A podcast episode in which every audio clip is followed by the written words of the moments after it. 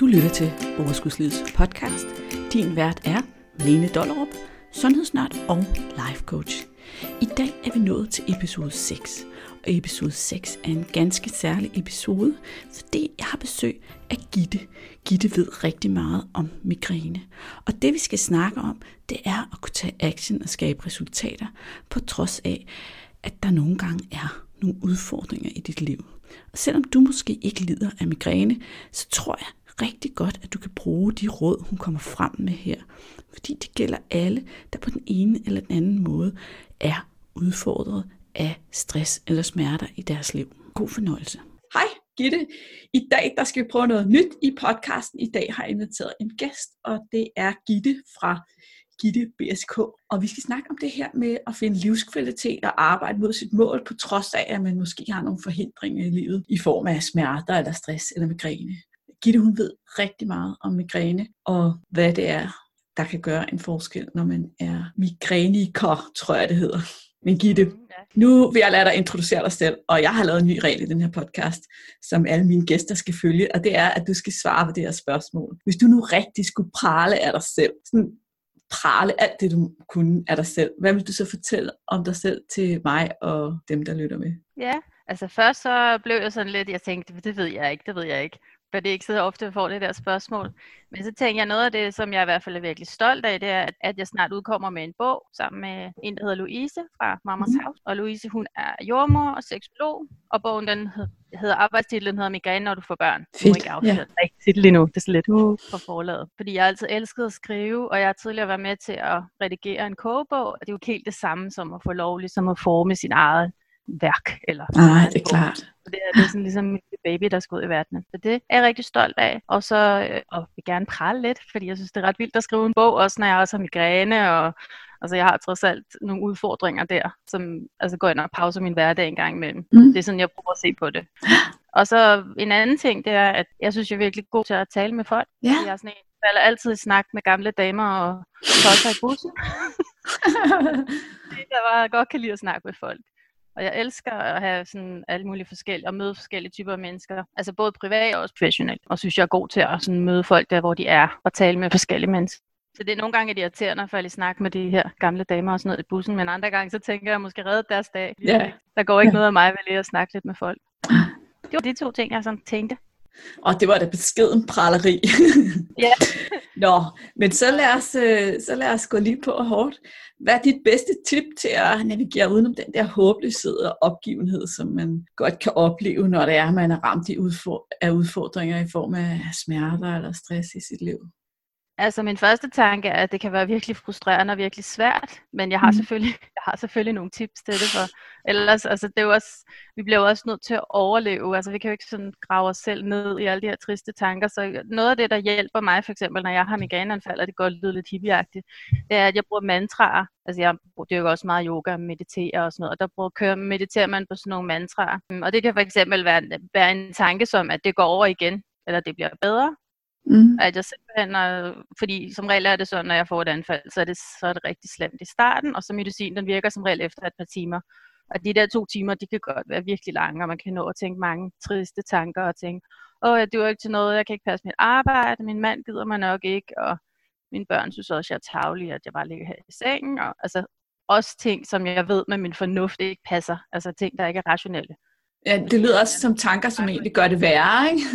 jo, jo, det gør det værre. Men, og, det er helt, og så hjælper det mig at tænke faktisk, at det er normalt at have triste tanker, når man har smerter. Mm. Altså ligesom kende til det her med, det er normalt, at man ikke synes, det er fedt at have ondt. øhm, men en anden ting lidt mere konstruktiv, for det her det er sådan et konkret tip, og det ved jeg ikke, om andre kan bruge. Det er noget, der hjælper mig. Det er at, at lære migrænen at kende, altså lære sig selv at kende at blive klogere på, hvordan man kan leve for at, at forebygge den, altså hvad man kan gøre, gå lidt på opdagelse i det. Og der er mm. mange, der når jeg siger det, så siger det, åh nej, jeg magter ikke mine græne, den er så irriterende, gider ikke lære den at kende, den er åndssvag. Men altså, det kommer man bare ikke rigtig nogen vejen med. Faktisk først efter, at, øh, at jeg begyndte at åbne op for, ligesom at sige, hvad, hvordan fungerer det for mig? Hvad virker, og hvad virker ikke for mine græne, og hvad er det egentlig, der trækker mine græne og sådan noget. Det er der, der synes jeg egentlig, at jeg er blevet klogere på en masse ting. Prøv lige stoppe en gang. Ja. Kan du ikke gentage det sidste, fordi din lyd blev sådan lidt, lidt dårlig derfra, hvad, hvad virker og hvad virker ikke? Prøv at sige det. Altså det med at gå på opdagelse i sin egen, i sin egen migraine, det kan også være i forhold til, hvis man har fået stress, eller, eller hvis man har smerter af andre grunde, og, og ligesom finde ud af, hvad hjælper mig? For nogle hjælper det at gå ture, hvis man har smerter for eksempel, og for andre hjælper det at høre lydbøger, eller øh, meditere, eller altså lave noget, altså noget, der afleder opmærksomheden. Det er selvfølgelig lettere sagt end gjort, hvis man har mange smerter. Men, men det her med at finde ud af, hvad er det egentlig, der hjælper mig, og hvad hjælper ikke mig. Altså blive klogere på sin egen sygdom. Kan du ikke øh, fortælle lidt om, hvordan kommer man i gang med det? Hvordan kommer man i gang med at undersøge, hvad der virker for en, og ja. ikke virker for en? Altså jeg tænker, at mange af os, altså i hvert fald os, der har migræne, vi kender jo godt, altså vi kender jo godt vores sygdom til en vis grad, og ved måske, der er noget, der er typisk. For eksempel, hvis jeg bliver, når jeg bliver stresset, så får jeg nemmere migræne, når der så er ro på igen. Altså jeg, det er nogle ting, jeg har nogle erfaringer, jeg har gjort undervejs, så jeg tror, at mange af os godt kender det her med, er der et mønster i min migræne? Det kommer typisk, når jeg har menstruation for eksempel. Det er helt klart mm. hormonelt. Ja. Altså hvis det nu er det, der er for mig. Mm. Så at ligesom gå ind i og se, er der et mønster i det, og begynder at ligesom, altså jeg anbefaler jo også altid, at folk de fører migrænedagbog, at de skriver ned, hvornår de har anfald, hvor længe det varer, hvilken medicin de tog, og hvad de tror, der kunne trække det. Og det er ikke altid, man ved det. Fordi nogle gange så kommer migrænen også, når, når alt kører på skinner. Ja. Det er stadig sygdom, vi ikke kan styre 100%. Men ligesom have en eller anden, øh, gå ind i det her med, er der et mønster i det, og hvad tror jeg påvirker hos mig? Det synes jeg er et rigtig godt tip, det her med at sige, okay, jeg skriver dagbog, jeg prøver at skrive ned, hvad der skete i timerne før, hvordan har jeg haft det, og hvor længe var det, og, og hvordan virkede den her medicin for mig. Det øh, kan, altså, det kan jo anbefales i rigtig mange situationer. Det jeg også tænkte på, det var det her med, at du sagde, at man så skulle gå på opdagelse i, hvad virker for mig. Skal jeg gå en tur, skal jeg meditere, skal jeg et eller andet. Men hvordan tager man hul på det? Altså laver man en liste fyldt med idéer over, hvad man tror, der kan virke, eller hvordan tager man hul på at gå på den opdagelsesrejse? Altså jeg tænker, at i første omgang kan man måske lave en liste over de ting, man har prøvet, og som man virkelig har testet ordentligt. Fordi tro mig, jeg har ved Gud prøvet mange ting mod migrænen, og har fægtet i alle mulige retninger. Og nogle ting har jeg ikke gjort så systematisk. Og det kræver, at man går systematisk til værks, men at jeg simpelthen skriver ned, okay, det her, det kan jo være forskellige kosttilskud, eller det kan være, at jeg har prøvet at meditere. Men det er jo også noget, man skal lære. Det er jo ikke noget, man bare lige sådan lærer på fem minutter. Det kræver mm. også lidt træning at meditere, for eksempel. Men det her med, hvis jeg har det, jeg kan ikke røre mig ud af stedet, når jeg har migræne, så er det måske ikke der, jeg skal ud og gå en tur. Det kan være, at jeg kan gå en tur forebyggende. At jeg ligesom laver en liste på, okay, hvad har jeg prøvet? Og jeg ved seriøst, at det her har jeg testet ordentligt igennem. Jeg har ikke sådan bare prøvet, for eksempel jeg har prøvet at udlykke mælkeprodukter, også, eller laktose var det. Og så sidder jeg til en fødselsdag, og så kommer jeg hjem, og så tænker jeg, gud, jeg har da bare spist øh, flødeskum med, med laktose. Det var da ikke, det var ikke lige en del af planen. Så man kan godt glemme lidt undervejs, hvad man er i gang med. Mm. Og sådan er det også, når man, når man skal ændre vaner generelt, at det kan være svært det her med at holde fast i, hvad er det egentlig, jeg har bestemt mig for, og pludselig så gør man bare, som man plejer, uden at tænke over det. Ja, det tænker jeg, det er sådan helt klassisk. Det er sådan set lige meget, om, om vi er på undersøgelse i vores migræne, eller vi er i gang med et vægttab, eller vi er i gang ja. med at træne et eller andet op. Ikke? Så har vi ondt i ryggen, så får vi nogle øvelser, og så træner vi dem, så længe det går ondt, og når det så begynder at gå godt igen, så glemmer vi alt om det. Ikke? Den er jo helt klassisk. Ja. Det der med, når det gør ondt, så er vi rigtig gode til at få de ting gjort, der er gode for os eller den periode efter, vi har haft rigtig mange smerter, for eksempel med mange anfald, så er vi gode til at holde fast i det. Og så i en god periode, så er det bare sådan, om nu går det meget godt, og jeg kan til og med få det sådan, jeg kommer aldrig, jeg, jeg skal aldrig på slankekur igen, eller jeg kommer aldrig til at få migræne igen. Helt naiv tanke, som jeg godt ved, det jeg har ikke kommet migræne i tre uger. Måske er det ikke. Og så lige pludselig kommer det igen, og så bliver jeg bare 10 gange skuffet. Gå ind i det her og sige, okay, jeg vil prøve én ting. Og det, og det prøver jeg et stykke tid og jeg holder øje med, at jeg virkelig altså, får gjort den her ting. Det kan mm. være, at jeg vil, jeg vil, altså søvn for eksempel er ret vigtig i forhold til migræne. Både for lidt og for meget søvn kan faktisk give migræne. Og hvis jeg sover for lidt, kan jeg også få flere smerter. Øh, og søvn har jo også en kæmpe indvirkning på det her med stress, så der er mange ting. Sådan, altså søvn er rigtig vigtigt, så måske, altså det første jeg vil arbejde med, det er min søvn. Ja, jeg skulle til at sige, for det gælder sådan set alle det, altså så mange af de her basic ting inden for sundhed, som jeg ved, du også ofte snakker om det her med, vi skal få drukket nok vand, vi skal spise regelmæssigt, vi skal sove, vi skal sørge for at have noget tid til os selv, altså alle de her grund, grundting, altså hele det her mm. basic niveau, det er der, vi kan starte. Yeah. Vi behøver ikke at starte med et eller andet kæmpe forkromet løsning. Det kan være, at jeg skal i seng hver aften kl. 10, og jeg skal op kl. 6. Det kan være, det er det, jeg arbejder på. Og, og, og nu vi er sådan meget konkrete på migræne lige nu. Er, er det så den forventning, man så kan have, det er jo ikke tænker jeg, at migrænen ikke opstår, hvis vi er meget stringente med at passe vores søvn og vores væske, vores hvile og vores mad, men at den bliver mindre hård eller mindre hyppig, er det sådan? Altså det kan være, det kan faktisk være, at jeg får færre anfald, men det kan også godt være, at jeg får mildere anfald eller, en begge, eller begge dele. Mm. Øh, altså min egen opfattelse, eller min egen erfaring fra tidligere, hvor jeg bare pressede mig selv helt vildt, og bare spændede derud af og tog piller for ligesom at klare hverdagen, og det endte så også med, at jeg gik ned med stress, det var, at min mandfald bare blev værre og værre og værre, flere og flere og værre og værre. Altså kraft, da det var aller værst, så lå jeg i seng og kastede op 3-4 dage om ugen og kunne overhovedet ikke fungere. Mm. Ja, så, altså det er jo... Jeg op, hallo, Ja. Øh, hallo, jeg står herovre. Hør mig lige. Og, og jeg ved godt, at fordi, i hvert fald de her ting med at, at presse sig selv og at få sovet ordentligt, fordi jeg sov. Jeg har faktisk altid, jeg ikke haft problemer med at sove overhovedet, heller ikke da jeg gik ned med stress. Jeg har altid, der er måske sovet lidt for meget i virkeligheden, men jeg har aldrig haft nogen søvnproblemer. Men, øh, men det her med, det blev jo ikke en ordentlig søvn, hvis jeg så er stresset. Det var sådan noget med at kunne vågne, ikke? og så vågne klokken 4 og tænke, åh, jeg skal også nå det der, og så sove lidt igen, og så vågne, andre står op, nu kan jeg alligevel ikke sove. Så det var, altså en gang imellem, så var det lidt forstyrret. Ja, det, det lyder lidt sådan. Og jeg så også tænker det her, øh, altså det er også noget, jeg tit snakker med mine øh, klienter om, når jeg har mine coaching sessioner. Den her med, at, øh, at først så, så kommer det sådan, så ved man mentalt på en eller anden måde, at der er noget galt. Men hvis vi ligesom bliver ved med at lukke ned for det og ignorere den der del, så kommer øh, smerterne i kroppen, og for dig så, så, så kommer de jo som grene, fordi du lider af migræne, og for andre så får de ondt i armene, eller ryggen, ja. eller maven, eller sådan. Men de ja. manifesterer sig fysisk, ikke? når vi ikke lytter til vores krop, og det øh, synes jeg bare er altså sådan et godt eksempel for dig der. Du ved så lige præcis, hvordan de manifesterer sig. For os andre er det måske lidt mere, hvorfor har jeg pludselig ondt her? det er jo altid et tegn til at lede på, at der måske er et eller andet galt i, ja. i livet. Altså mit hoved det er sådan en slags barometer på, hvordan jeg har det. Ja. Ligesom man siger, at børn kan være et parameter, altså sådan som børnene har det, det er også lidt en parameter på, hvordan de voksne har det, og det de sender ud. Altså så lidt, at det lyder, lyder det måske meget sådan forladen. Altså, og, og, i perioder, så kan jeg godt have det godt, og så kan jeg få en periode, hvor jeg får mange migræneanfald, så det hænger ikke altid helt sådan sammen. Der er som regel en ret tydelig råd i, hvordan, altså, hvordan jeg har det, og om jeg husker at gøre alle de her gode ting for mig selv, og hvornår migrænen kommer. Mm. Altså, så der er som regel en sammenhæng. Det kan godt komme nogle gange alligevel, når det hele kører på skinner. Det er fordi, det er den her det er en neurologisk sygdom. Jeg kan ikke styre den 100%, men vi kan forebygge en del af den, er jeg ret mm. sikker på. Jeg kunne godt lige tænke mig lige at spørge ind til det der, nu sagde du, gør de her gode ting for mig selv. Og ja. det, som jeg har fået fat i indtil nu, som er gode ting for dig selv, det er det her med at få passet din søvn, det er det her med at få drukket vand og få spist ordentligt og gået nogle ture og mediteret. Er der andre øh, eksempler på gode ting, som du lige kunne tænke dig at få med? Altså for mig handler det også meget om, at, at jeg får gjort nogle gode ting for mig selv, at det ikke, jeg ikke altså som kvinde så ret god til at passe på alle andre. Mm, ja. Så hvad er gode ting for dig selv? Det er for eksempel at gå en tur. Mm eller dyrke yoga. Eller sige, nu, øh, nu flyder det hele, men nu sætter jeg mig og lytter til en krimi på lydbog, fordi det har jeg lyst til. Eller ser en serie. Altså så jeg ligesom trækker stikket og siger, det kan godt være, der skal lave aft- laves aftensmad, men det bliver ikke lige nu. Altså vi finder nok ud af det. Ja, yeah, jeg sidder her og jubler. Yes. Og det har jeg har virkelig svært ved. Og det har jeg stadig svært ved i perioder. Og det der med aftensmad er faktisk et lidt sjovt eksempel for mit vedkommende, fordi jeg vil gerne have, at vi skal have rigtig aftensmad hver dag. Rugbrød, mm. det er ikke aftensmad. Nej. Så på den måde er jeg meget sådan, vi skal have mad, og vi skal have ordentlig mad. Og min mand er sådan, vi kan godt bare tage et spejl af. Nej, nej, det er ikke ordentlig mad. Altså så lige det der med aftensmad, det er måske et dårligt eksempel. Men for eksempel rengøring, der må jeg sige, der er sådan lidt, der er sådan lidt ligeglad. Altså det må gerne rode lidt og være lidt snusket i hjørnerne, og så giver det gas, når jeg er frisk igen, ikke?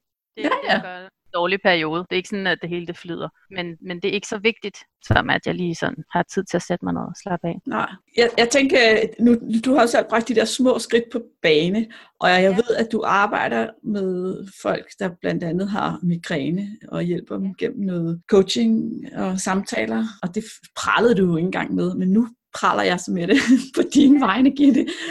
Ja, det uh, men du, du er stor, og du sådan, jeg ser dig som en af fortalerne for det her små skridt koncept. Kan du ikke fortælle os lidt om, hvad det er, og hvorfor at du er så stor fortaler for det? Jo, altså små skridt er det lidt sjov måde, jeg kom ind i det på, fordi det har faktisk, altså jeg har en uddannelse inden for næring og sundhed, og øh, er begyndt så, vi havde noget af det på uddannelsen, at Sundhedsstyrelsen har lavet noget materiale, og Per Brandgaard har lavet noget materiale, og jeg skulle så arbejde sammen med ham egentlig. Jeg ved ikke, om der er nogen, der kender ham, men han er fortaler for små skridt og har været med til at udvikle det i Danmark og sådan noget. Men det projekt, det gik så lidt i, i sig selv igen. Og så egentlig har jeg haft været sådan lidt provokeret af konceptet små skridt, fordi jeg har tænkt sådan førhen, det batter jo ikke en skid Altså det hjælper jo ikke at gøre små ting. Jeg er jo nødt til at gøre noget drastisk, for at det skal virke. Og det tror jeg også er sådan den der ret utålmodige natur. Jeg vil gerne have tingene skal ske nu. Jeg har ikke tid til at lave en lille ting, og så om en måned kan jeg se en forandring. Velkommen i klubben. Ja, og det er meget menneskeligt, og alt det her med quick fixes, og vi har ikke tid til. Altså, jeg vil tabe 5 kilo i november, og jeg vil ikke tabe 5 kilo til marts. Altså, hvor mange uger er der til jul? Det er sådan klassisk op i mit hoved, ikke? Hvor mange uger er der til jul?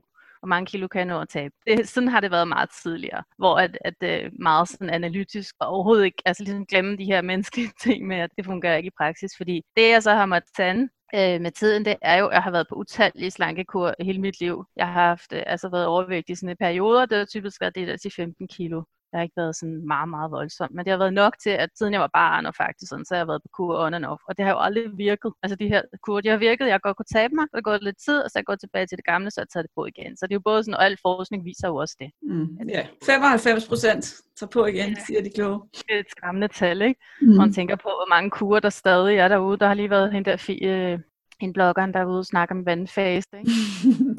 ja, det slap hun ikke så godt fra. Nej, det gjorde hun så ikke. Hun blev sat på plads selv af Fødevarestyrelsen også. Men øhm, så det er faktisk sådan lidt, jeg har mærket på egen krop, at det der virker, også i forhold til med migrænen, fordi den, den, der hvor jeg for alvor gik i gang med at ændre nogle ting, for at få det bedre, det var øh, efter jeg var gået ned med stress og jeg været til neurolog, og han havde sagt, du skal være glad for, at du har en klassisk migræne. Jeg kan tilbyde dig det her medicin, det kan godt give hjernesvulster. Og jeg havde sådan lidt, nej. Wow.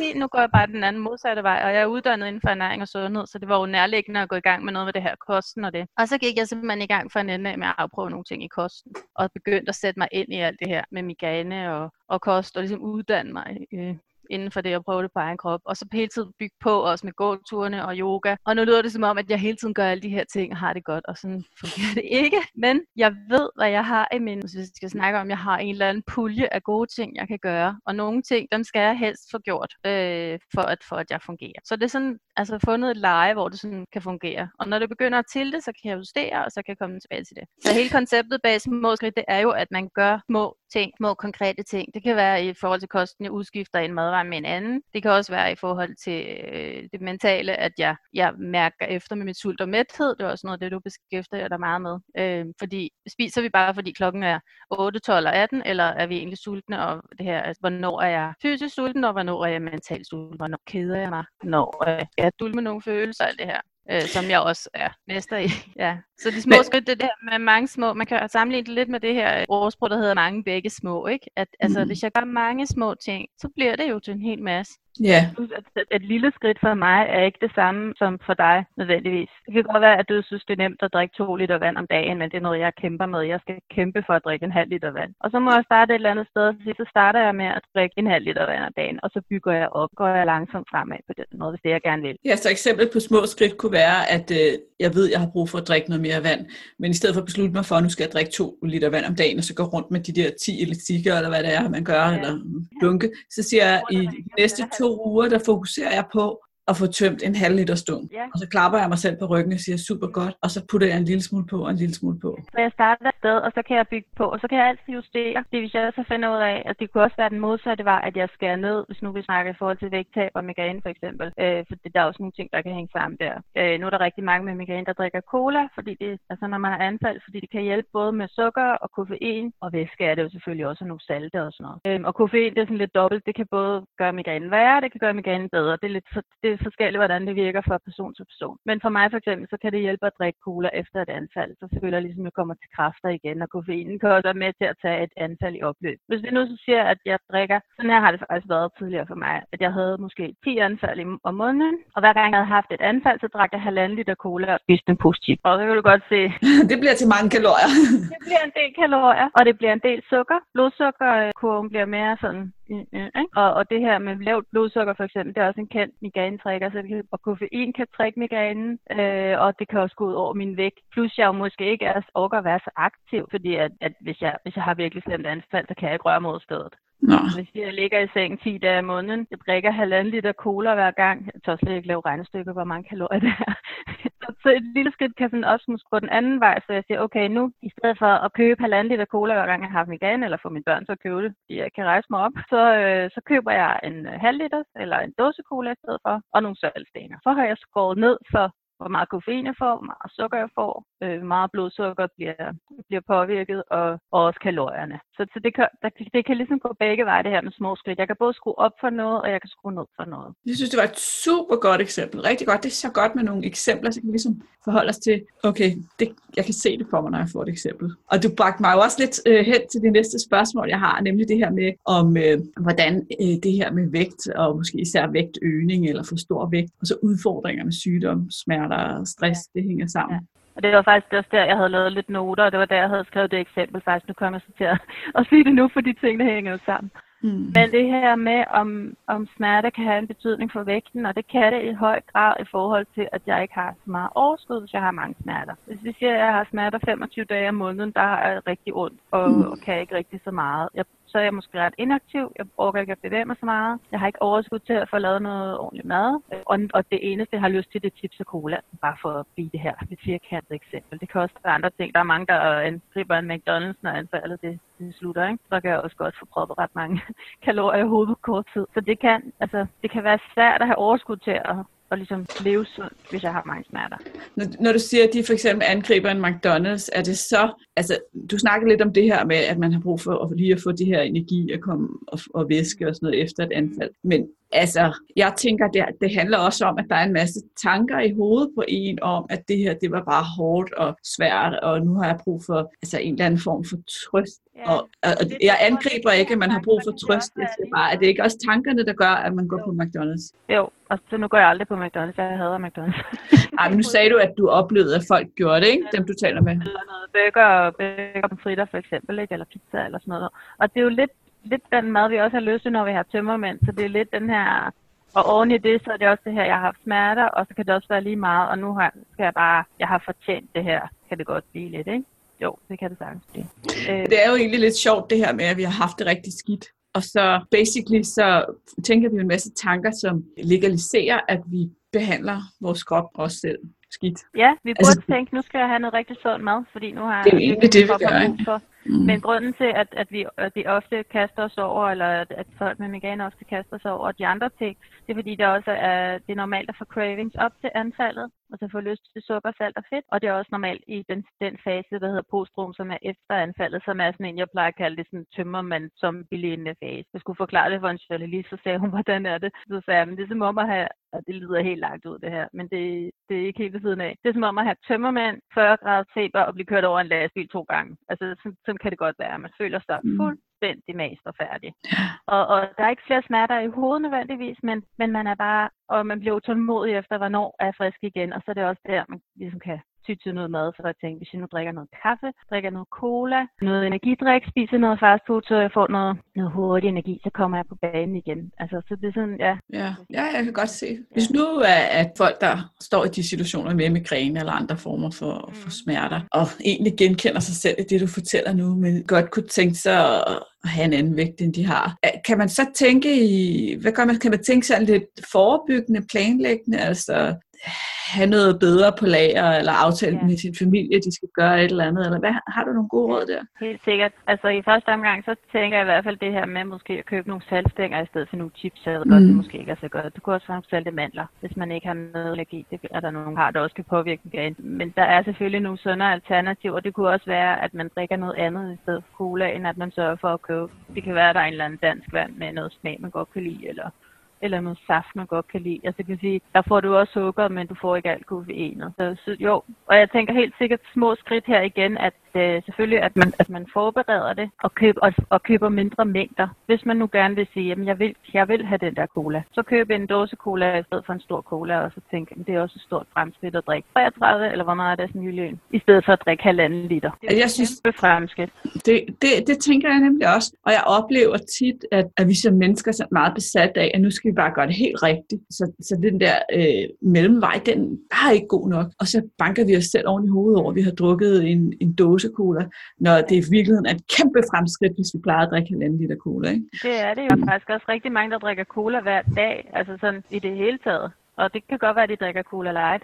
Øhm, det er jo stadig heller ikke så sundt for kroppen. Altså, det, og aspartam kan også drikke migraine, så der er mange aspekter af det her. Men jeg mener ikke nødvendigvis, at vi jo, hvis vi har overskud til det, kan vi sige, okay, i dag så drikker jeg vand efter det her anfald. Men, men hvis vi føler, at vi stadig bare kræver den der cola, så vil, så, så vil jeg hellere anbefale, at man køber en lille cola i stedet for. Så, så det er jo ser på det her med mængderne. Ja, og være lidt realistisk i forhold til, at når vi er helt friske og ovenpå og kan beslutte med vores øh, smarte del af hjernen, så kan vi sagtens se for os, hvordan det vil være meget bedre for os at drikke vand. Men når vi står i situationen og er helt kørt over den der lastbil og tømmermændene og zombien op en gang, så kommer den lidt mere primitive del af hjernen nok med ret kraftige signaler, så måske bedre at finde kompromis. der går ind og styrer der. Mm. Og vi bliver sådan, jeg vil bare have det godt igen, koste hvad det vil. Mm.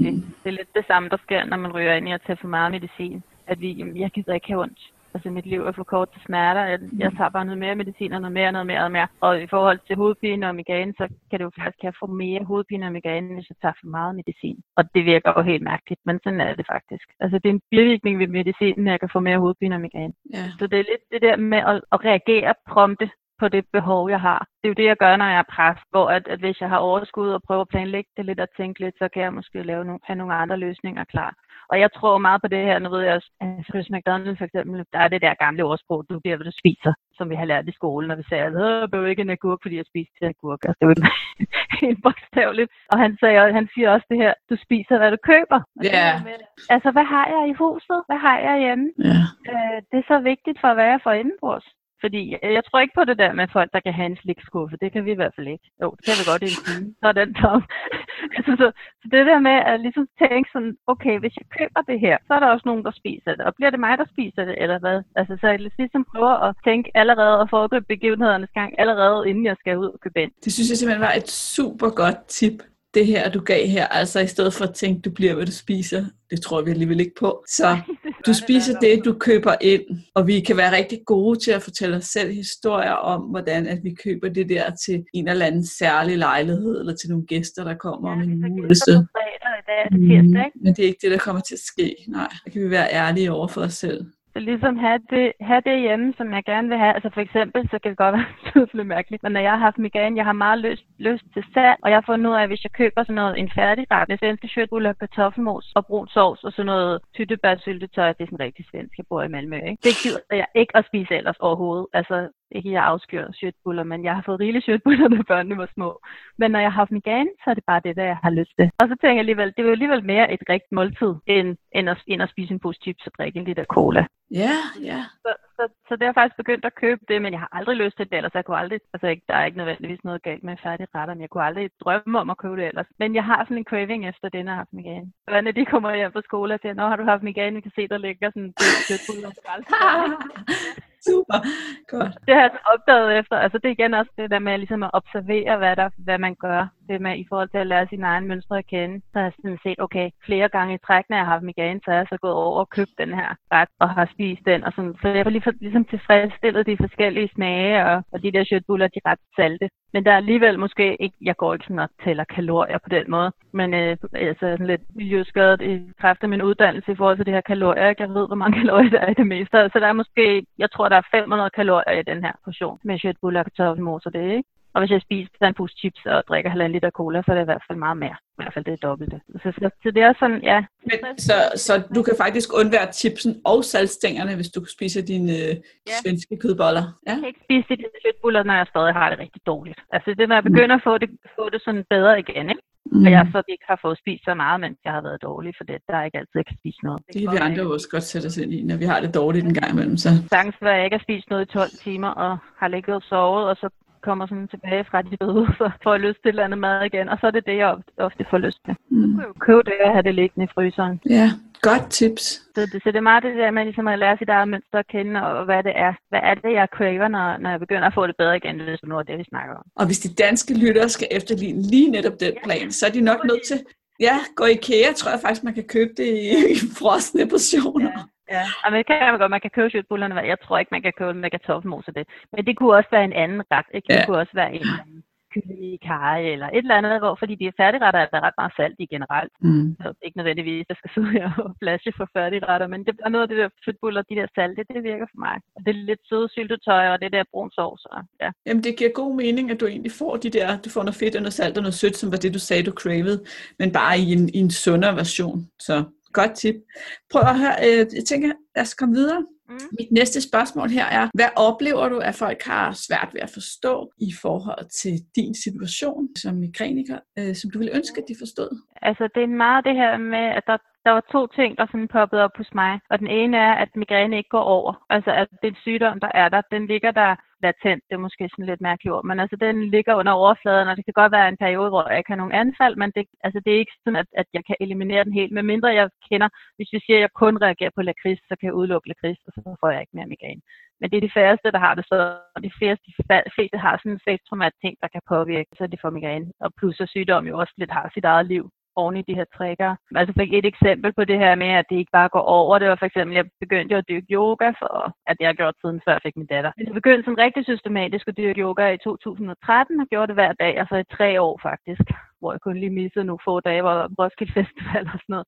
Og det gjorde en kæmpe forskel i, i forhold til, hvordan jeg havde det, fordi jeg var stresset mig, rigtig, rigtig, rigtig, rigtig meget stress og sådan noget. Og det her yoga, det gjorde, at jeg fandt ro, og ligesom også havde noget tid for mig selv hver dag. Det blev ligesom min egen tid. Og så skrev jeg på Facebook, at jeg har begyndt at dyrke yoga, det er bare så fedt, og jeg er så glad for det, og så synes jeg, jeg har fået det bedre og sådan noget. Og så en anden gang, noget tid efter, så skrev jeg et eller andet med, nu har jeg haft migræne, jeg restituerer efter migræne eller et eller andet. Og så en af mine bekendte, hun skrev så om, jeg troede ikke, du havde migræne mere, efter du var startet med yogaen. At det er jo ikke sådan, at fordi jeg begynder med én ting, så slipper jeg for.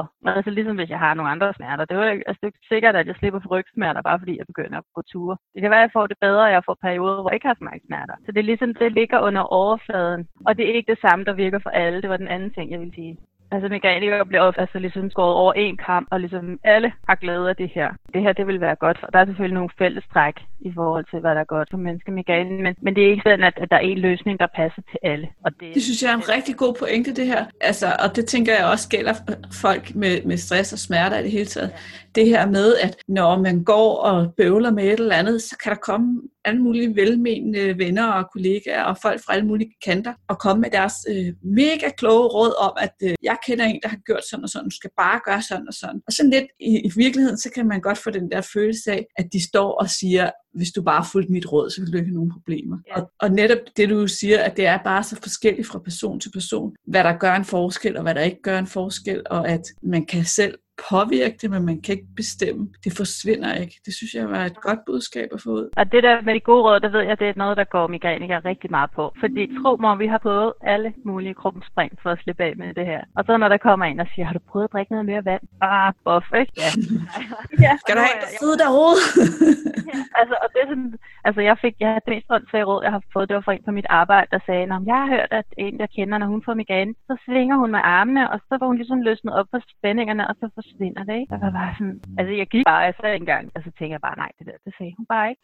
Altså det var helt åndssvagt råd, og folk, der sådan ligesom, der kommer jo også sådan nogle, der er sådan nogle modefænomener inden for, for øh, og det kan jeg også godt forstå, at der er nogen, der, der tænker i forhold til meditation for eksempel, for det har været meget op, hvis du er stresset, skal bare meditere, men det fungerer heller ikke for alle, for det er ikke alle, der, der hvor den metode fungerer. Der er nogen, der kan blive fuldstændig bare irriteret over at sidde der, og hvad skal jeg gøre, og det virker ikke. Og, altså egentlig bygge oven på den stress, de har i forvejen.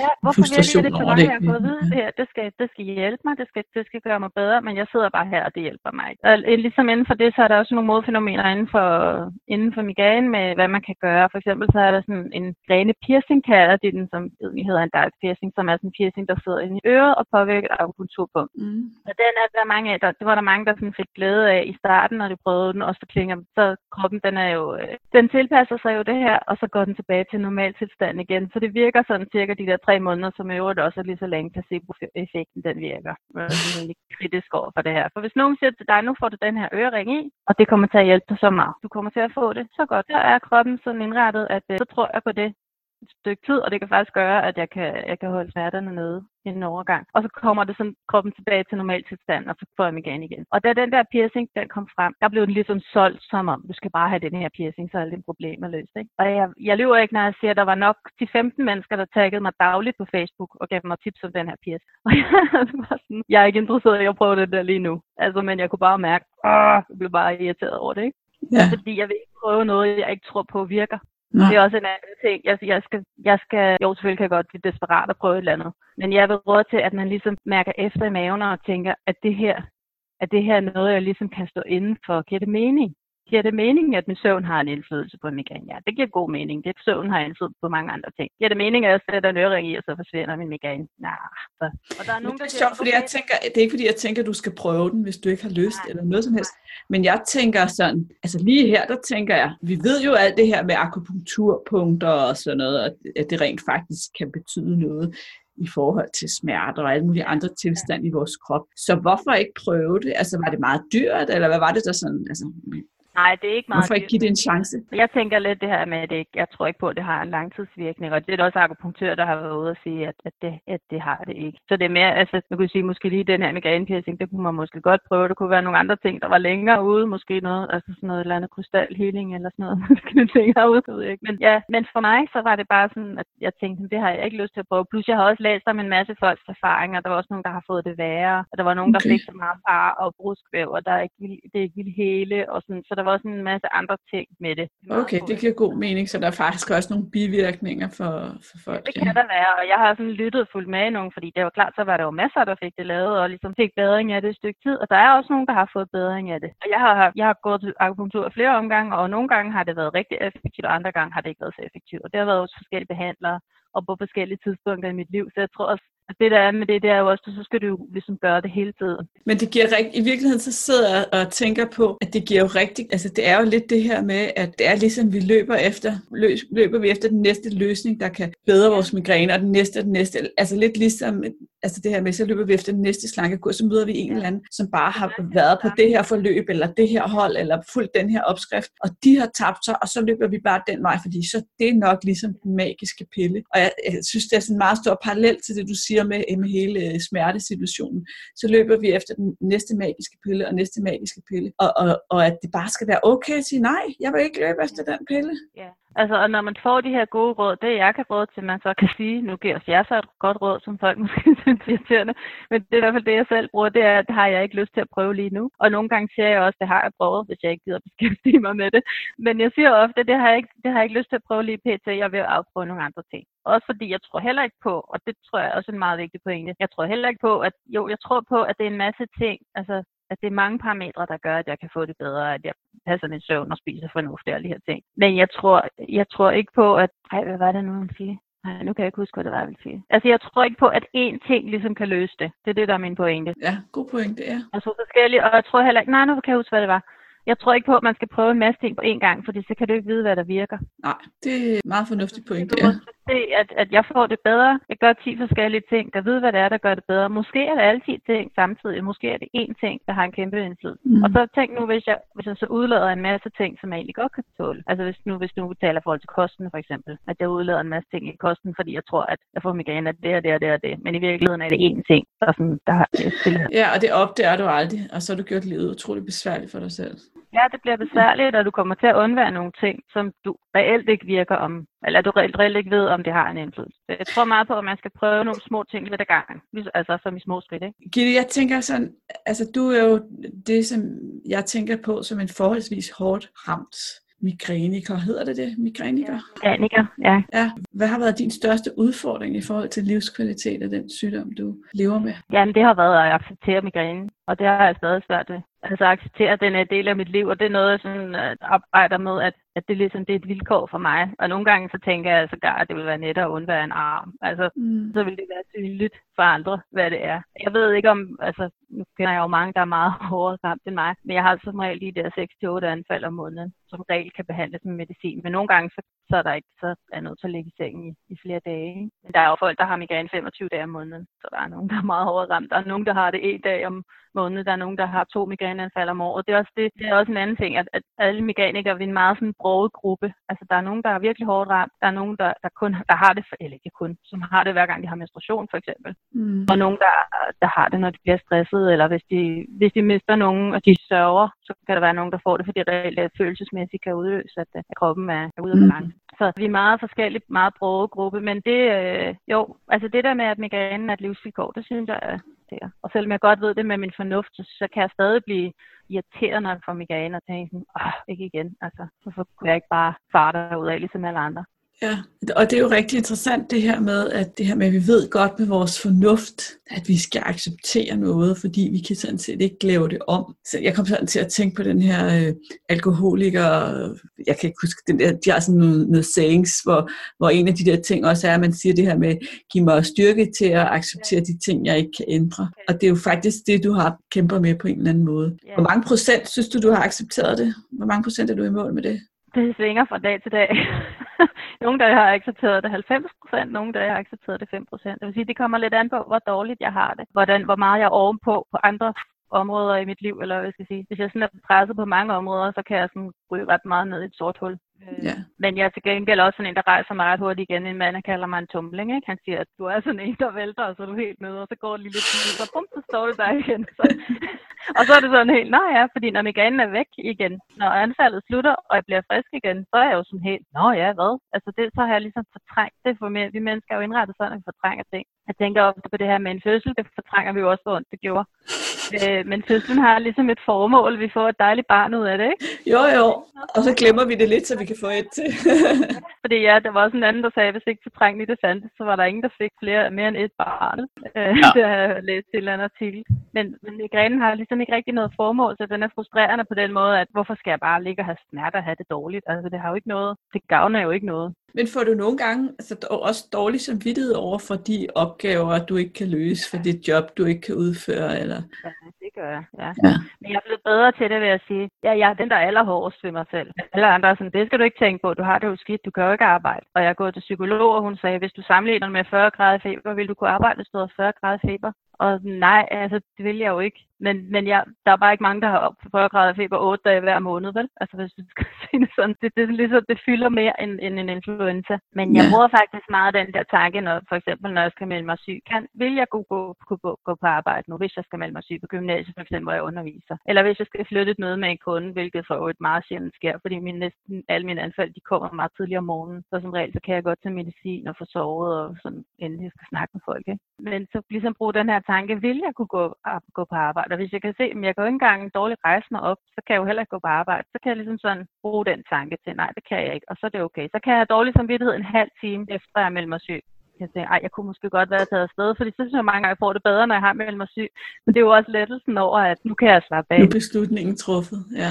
Og så er det sådan frem og tilbage. Jeg kunne også prøve at drikke en cola, jeg kunne også tage medicinen, og så bare gå ind og vise eleverne en film, og ligesom alle de her frem og tilbage. Men hvad så, giver du så sådan helt bevidst dig selv sådan en halv time til at slå dig selv oven i hovedet? Synes du, den halv time er slut, så må jeg ikke? Eller er det bare, du er nået dertil, hvor du kan bruge en halv time på at bebrejde dig selv der, og så dropper du det? Nej, for nylig så har jeg faktisk begyndt at tænke sådan, at jeg har brugt alt for meget tid på at ærge mig over det, jeg ikke kunne, når migrænen kommer. Det, og det levet lidt for kort til. Og det er jo også sådan en tanke, jeg så har, har tænkt, eller når jeg har været ovenpå. Det er jo ikke den, jeg tænker, når jeg har det skidt. Men så begyndte jeg faktisk at bruge en tanke, som måske lyder lidt åndssvagt, men lidt som man siger en hund, den skal, når man siger dæk en hund, ikke? Tag medicinen, læg dig ned, hvil dig, dæk, pause. Ja, ja, og så glem alt det der.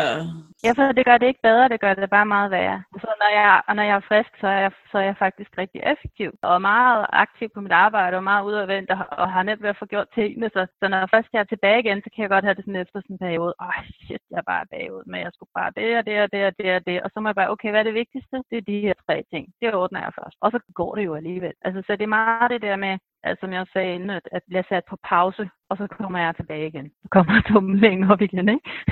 jeg synes, det var så fint. Altså, jeg kunne virkelig godt lide det her med, at du ligesom siger, ja, nu siger du så dæk, og det er sådan et meget fint billede, altså, at, at lave ind i hovedet.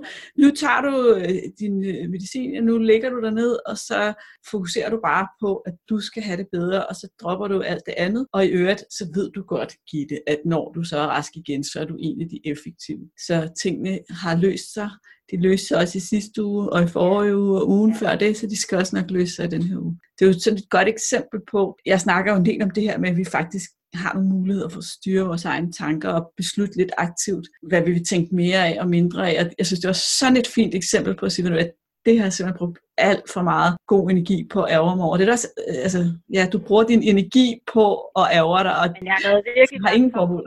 Du skal tænke på, at jeg har haft migræne siden jeg var barn, havde migræne. Der havde det sådan mest, når det var jul og sådan, jeg var spændt og sådan noget. Men jeg har haft det siden jeg var teenager, sådan set, så det har været et emne øh, i lang tid, altså Mm. hvor, hvor jeg ligesom er nået frem til nu, at det nytter ikke noget. Og så kan det faktisk også være, min reaktion kan også være forskellig i forhold til, hvad det er, jeg skal. Altså om jeg skal på arbejde, eller om jeg skal noget socialt, eller om det er juleaften for eksempel. Jeg, har, jeg havde tre år i træk, hvor jeg havde migræne juleaften. Ikke? Altså fordi december havde været så presset med aftaler og dit dun datten. Så når vi nåede frem til juleaften, så var jeg som en klud, og så fik jeg bare migræne, og så sad jeg der fuldstændig pumpet med medicin juleaften, og ej, hvor vi hygger os, ikke? Altså, havde det ikke særlig fedt. Så du synes, det var sværere at melde sig syg juleaften, end det var at melde sig syg fra... Ja, fordi det er noget følelsesmæssigt, som jeg rigtig gerne vil.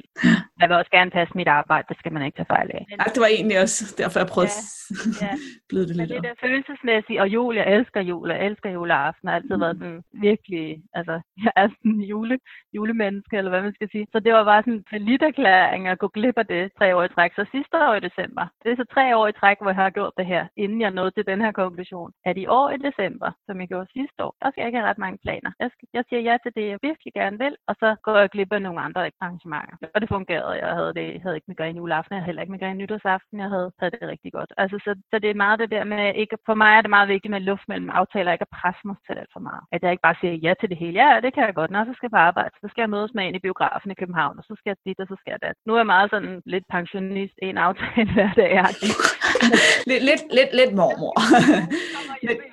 så kan jeg ikke lave andet. Ej, ikke sådan, sådan var min mormor lidt på sine gamle dage. Men, men det her med, hvis jeg skal på arbejde og undervise i 8 timer, så skal jeg ikke have, jeg underviser ikke i 8 timer, jeg underviser 2 timer, så har jeg nogle pauser, og så underviser jeg 2 timer. Men det kræver alligevel rigtig meget, og gymnasieelever, tror mig. Det kræver energi.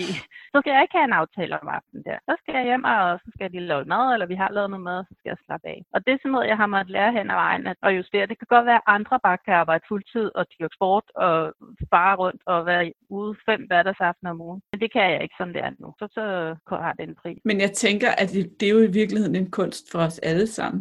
Det Ja, her det med at lære at sige, at livet er ikke nødvendigvis bedre, bare fordi jeg siger ja til alting og fylder min kalender helt op. Og personligt så bliver jeg ikke straffet med migræne, men jeg kan bestemt godt blive straffet med øh, for eksempel hovedpine, eller den der følelse af, at der ikke er noget af det, jeg skal, der er sjovt. Fordi at jeg, så, så det, jeg egentlig glæder mig til, det holder jeg op med at glæde mig til, fordi det Mm. bliver så presset. Så det er jo super godt budskab, det her med, Det er at alle. tilbage, ikke? Og se, og sige nej, fordi vi vil ikke skuffe andre, og vi vil ikke være mærkelige. Og det kan godt være, at der er nogen, der synes, jeg er mærkelig, hvis jeg ikke kan lave noget både fredag, lørdag og søndag. Men så må de synes det, fordi det kan jeg ikke. Altså det, og det, det ikke det værd. Nogle gange, så kan jeg selvfølgelig godt finde på øh, at sige, okay, så kører jeg på, og så kan det godt være, at jeg får et anfald, og så er det bare sådan. Hvis det er noget, jeg virkelig gerne vil, så kan jeg godt finde på at gøre det. Men så har jeg ligesom lavet den tankerække, og så er det også okay, hvis det kommer. Det er så ikke altid, det kommer alligevel. Altså, Og det tror jeg måske, fordi jeg virkelig har tænkt den tanke inden, at du har accepteret det. Ja. Ja, jeg har ligesom sagt, okay, hvis jeg lægger bræk på mandag, så er det fint. Altså, så er det sådan, så har jeg valgt det. Ikke at jeg kan styre det helt, men ja. Så jeg tror meget, det er det der med at, at lære sig selv at kende og finde ud af, hvad der fungerer, hvad der ikke fungerer. Og det hænger så også meget sammen med, tror jeg, at jeg har været ramt af stress tidligere. ja. Nødvendigvis alle med migræne, der har det sådan. Det, det er meget det her med stresstærsklen. Altså, der er jo nogen, der siger, at man bliver helt kureret for stress, men jeg er stadig jeg er sådan ret følsom over for det. Altså, jeg kan hurtigt ryge tilbage i nogle af de der mønstre. Ja, det genkender jeg godt. Men, men jeg tror også, at, at det her med, at når man har haft stress, så bliver man tvunget til at blive bedre til at vælge til og fra. Ja, der er ikke, der er ikke andre muligheder. Nej, jeg kan se, at tiden den løber. Jeg kunne godt tænke mig, hvis du kunne dele det bedste råd, du nogensinde har fået. Og det må være inden for lige det, du har lyst til. Ja, og det lød meget eksistentielt. Det var at flytte til Sverige. Nej, det var det ikke. Men det første, der kom op i mit hoved, det var faktisk, altså, men nu tænker jeg også meget med migrænebrillerne på. Det var det her med at begynde at tage magnesium, og det kan godt virke som en lille bitte ting. Men første gang, jeg fik det råd, det var 10 år siden, og det var en veninde, der gav mig det råd, og der var jeg jo hverken uddannet sundhedscoach eller migræne. Og jeg var faktisk uddannet sundhedscoach, men jeg var ikke ud, jeg arbejdede ikke med det, jeg gør nu. Og der var så også en kiropraktor, der gav mig et råd om det senere hen. Og dengang var det ikke almindeligt kendt, at det var noget, der kunne, der kunne forebygge migræne. Men, men det åbnede ligesom op for, at jeg begyndte at se nogle andre muligheder end bare medicin og kiropraktor og massage. Altså ligesom noget for at holde det nede og noget til at tage det. Du forstår, hvad jeg mener. Mm. At jeg ligesom prøvede at se, men der er måske også andre ting, man kan gøre. Fordi at, at det virker jo sådan lidt, altså jeg sagde til en Camilla, kan jeg huske, altså har du bare købt magnesium? Og, jamen hun har bare købt det der nede i Matas, og så havde hun fået det så meget bedre. Jeg tænkte, ah, det, men altså, jeg prøver, for det gør jo ikke skade noget. Det værste magnesium, det kan give, det er sådan en dårlig mave, ikke? Så det startede egentlig en rejse med at begynde at undersøge, hvad ville ellers virke for dig? Ja, jeg tror det. Jeg tænkte, jeg tænkte sådan, at da jeg læste dit spørgsmål, så tænkte jeg sådan, at det, det satte gang i et eller andet. At jeg fik lyst til at gå på jagt i, hvad kan jeg ellers gøre? Ja. Og det der så også kickstartede det, der var det der besøg hos neurologen, som, hvor jeg havde ventet tre måneder på at komme til neurolog og tænkte, nu han skal give mig den forkromede løsning. Nu skal han, han skal scanne min hjerne, og så skal han sige, nu ved jeg lige nøjagtigt, hvad vi skal gøre med dig. Jo, til det der med scanning, det hjælper ikke rigtig noget. Det var sådan rent fornuftigt. Jeg vil bare have, at han skal gøre noget konkret og noget naturvidenskabeligt fornuftigt. Og så giver han mig det her medicin, og så får jeg det så meget bedre. Og så sagde han, du skal være glad for, at du har en klassisk migrän. Jeg kan give dig det her medicin, som i øvrigt kan give hjernesvulster, og du interesseret det. Og så var det bare. Nej. Så løber jeg bare den anden vej. Altså, så der har været flere sådan ting, og så også stressen oveni, som også påvirker migrän. Så det er ligesom været mange ting, der sådan her. Men jeg tror, det har lidt været kickstarten til, at jeg kom i gang. Ja. Hvad, hvis du skal give sådan et her og nu tip, som de lyttere, der sidder derude og kæmper med migræne, stress, smerter, kan få glæde af i dag, hvad skulle det så være? Så er det meget det der med at lære sig selv at kende og se, er der et mønster? Øh, for eksempel altså det her med at lave migrænedagbog, eller, eller sætte sig ned og prioritere sine aftaler. Hvilke aftaler er rigtig vigtige? Hvad er rigtig vigtigt for mig? Hvad gør mig glad? Og hvad kan jeg godt sådan? Hvad kan jeg godt gøre lidt ned på? Øh, altså meget det her med ligesom at lære sig selv at kende og lære sin egen sygdom at kende. Det kan jo også være, at man har fibromyalgi, eller man har kigget, eller man har et eller andet andet. Noget af det, der har hjulpet mig rigtig meget, det er at gå med i forskellige Facebook-grupper om, om migraine, men der er jo Facebook-grupper om om alt.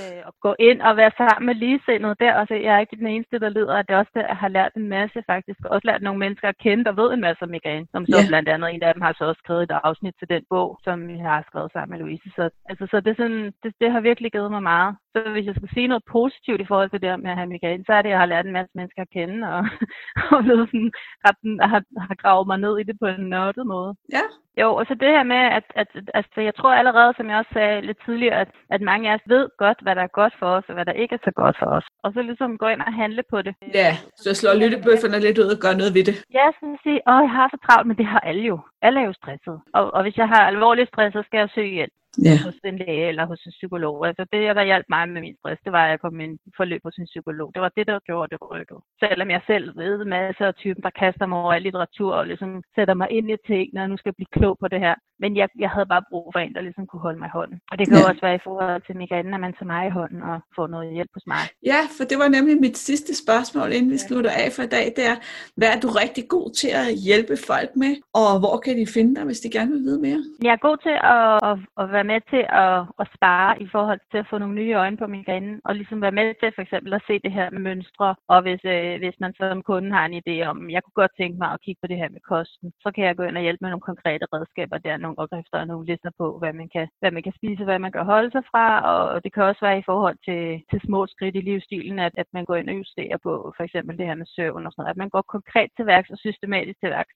Fordi det er det, der mange gange glipper, når vi skal gøre tingene selv. Så går vi i gang, og så, åh, det skulle også besværligt altså nu. Ja, så går vi lidt her og lidt der, og så bliver det ikke rigtig seriøst. Ja, og det der med, at jeg har en, jeg skal stå til regnskab over for, det er jo noget, der, der også virker. Det ved vi jo også. Øh, Ja. Plus, at der er jeg kan spørge. Fordi det kan godt være rigtigt. Jeg ved især det her med kost og migræne, det er meget, meget uoverskueligt for mange. Også fordi der er mange øh, skoler på området, hvor man ligesom synes, så skal du holde dig fra sukker og gluten, og, det, og så herover skal du gøre det og det. Ligesom inden for vægttab. Der er en milliard metoder. Ja. Øh, men jeg arbejder med udgangspunkt i den metode, som Migræne Danmark også arbejder ud fra. Altså, øh, den ene patientforening i Danmark. Og, og det er altså evidensbaseret og sådan noget. Men der, er- der er mange, der ikke reagerer på kosten, på hvad de spiser, men hvornår de spiser. For eksempel, så kan det også være noget med regelmæssigheder i måltider. Det kan være alle mulige ting, man kan gå ind og justere på. Så hvis man gerne vil have din hjælp til at finde ud af, eller sådan lidt systematisk kortlægge, hvad er det, som der kan øge mine migræneanfald, og hvad er det, der kan mindske mine migræneanfald. Hvordan får man så fat i give det? Så har jeg en hjemmeside, der hedder gittebsk.com. Og, øh, og derinde, der, øh, jeg har også aktiv på Facebook og Instagram, og inde på hjemmesiden, der er både sådan links til både Instagram og Facebook, så det er næsten nemmest at gå ind der. Og ellers, hvis man søger på Gitte Hildebrand på Google, så kommer det også op. Super. Tak skal du have. Jeg synes, du har givet nogle rigtig gode og meget sådan konkrete tips at gå ud og tage action på. Også hvis man ikke har migræne, men har nogle andre former for udfordringer, stress og smerter i sit liv. Så tak skal du have. Hey, pst. Gå ikke glip af det næste afsnit. Prøv lige en gang at abonnere på podcasten.